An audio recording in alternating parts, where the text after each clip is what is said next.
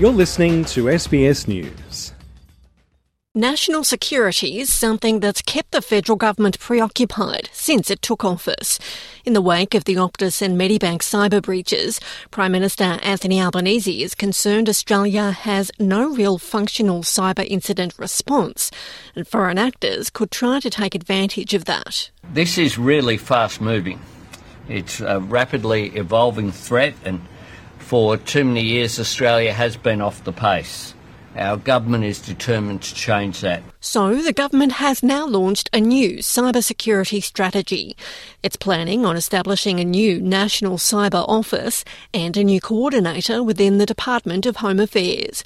Cybersecurity Minister Clare O'Neil says the Australian Signals Directorate will also have more power to intervene in any future breaches. It's absolutely essential that we better coordinate the work that is happening within government. We have a whole range of government departments that are doing really important work, and indeed lots of people in the community who are doing great things for cybersecurity. The problem is that at the moment they're all rowing in different directions. We need a coordinator within government to make sure that all of that good work adds up to a more cyber secure Australia. But it's not just hacking by foreign actors that's of concern. It's also acts of foreign interference.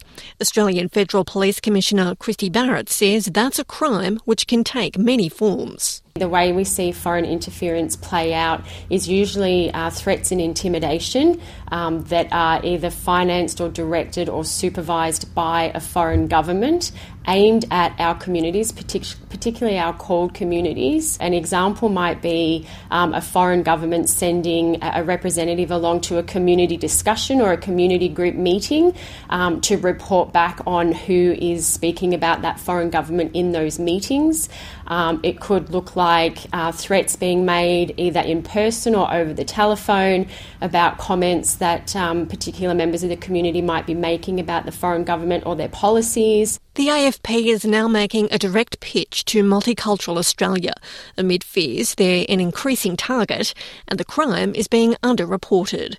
Krissy Barrett says the AFP is launching an education campaign to include fact sheets in 30 languages to encourage Australians with migrant backgrounds to speak up to authorities if there's a threat. We've assessed that the best way for us to engage with the communities um, is at this grassroots level because, as I said, um, you know, we understand that some of these communities, people in these communities, come from countries where they, they couldn't trust the police, um, and, and we don't want anyone that's living in Australia to feel like that.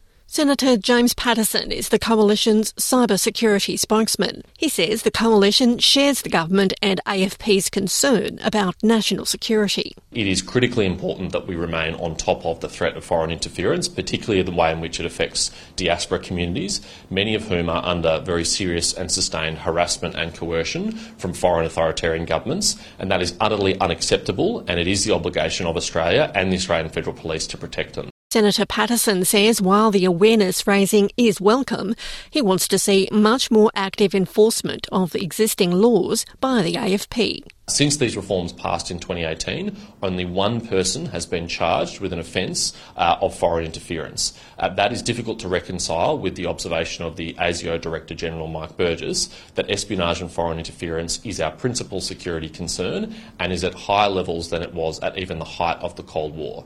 Uh, so we need to match this uh, welcome awareness raising activity by the AFP by more active enforcement of these laws by the AFP. But the AFP says it's doing the best it can. Whilst um, you know we have that legislation, then that's great because there are many countries that don't have this particular legislation around foreign interference. Uh, it is um, a complex crime type um, to collect evidence against um, to meet the threshold for criminal prosecution.